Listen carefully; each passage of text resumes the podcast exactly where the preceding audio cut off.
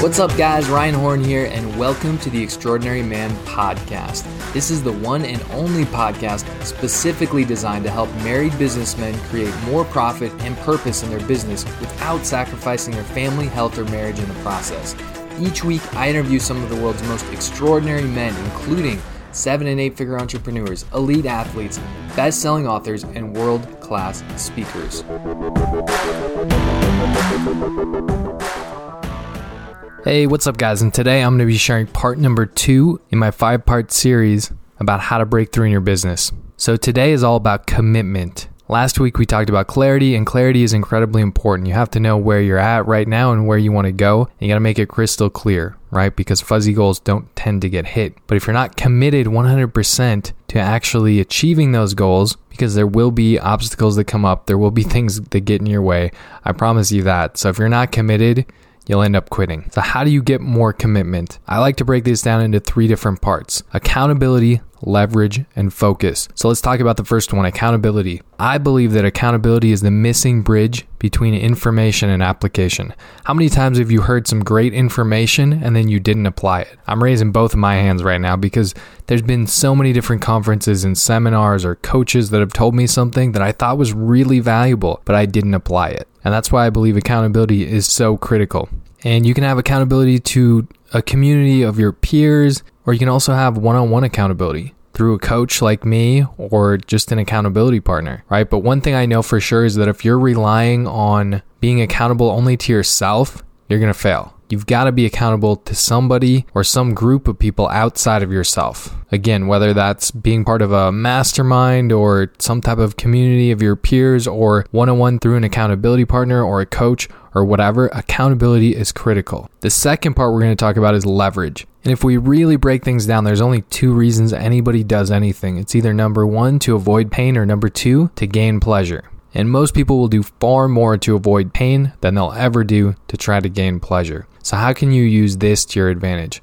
Well, you can sit and visualize how your life will be different. If you take action on your goals and you achieve them, how's your life going to be different? What are all the great things that are going to happen? So that's leveraging yourself through pleasure, but you can also do the same thing through pain because, like I said, pain motivates us more than pleasure. This is why a lot of times you see people that are super successful and they didn't become successful until they hit rock bottom. Well, guess what? This is a way that you can avoid hitting rock bottom. You're challenging yourself because you're thinking about man, if I don't go out and take action, what are all the negative things that are going to come? What's all the pain that is going to potentially happen in my life if I don't go out there and make my goals happen? Right. And there's a specific series of questions that I take all my new coaching clients through, and we dive into this in detail. And when you use this properly, you will feel more committed to your goals than you ever have before. I promise you that.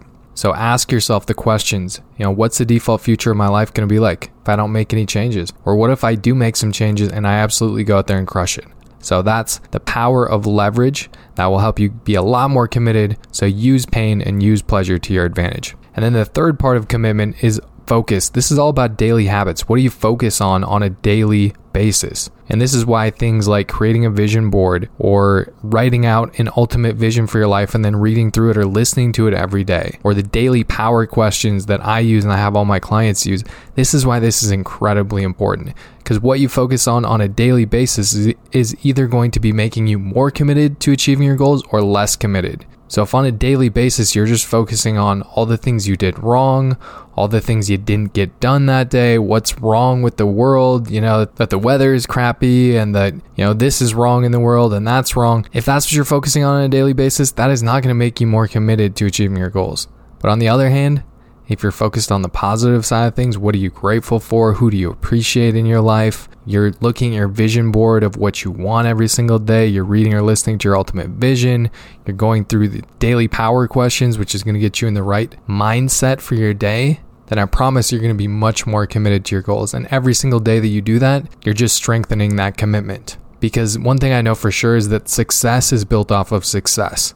All right, so my challenge to you is to think about these three areas accountability, leverage, and focus. If you want to be more committed to your goals and to ultimately achieving them and going from an ordinary man to an extraordinary man, then my challenge to you is to think about each one of these three. Accountability. Do you have any accountability in your life outside of yourself? Do you have an accountability partner? Do you have a coach? Do you have a community of peers or a mastermind, something like that? Leverage. Have you sat and asked yourself the questions and visualized, man, what's my life going to be like? What's all the pleasure I'm going to have in my life if I go out there and crush my goals versus what's all the potential pain I'm going to have in my life if I don't go after what I want?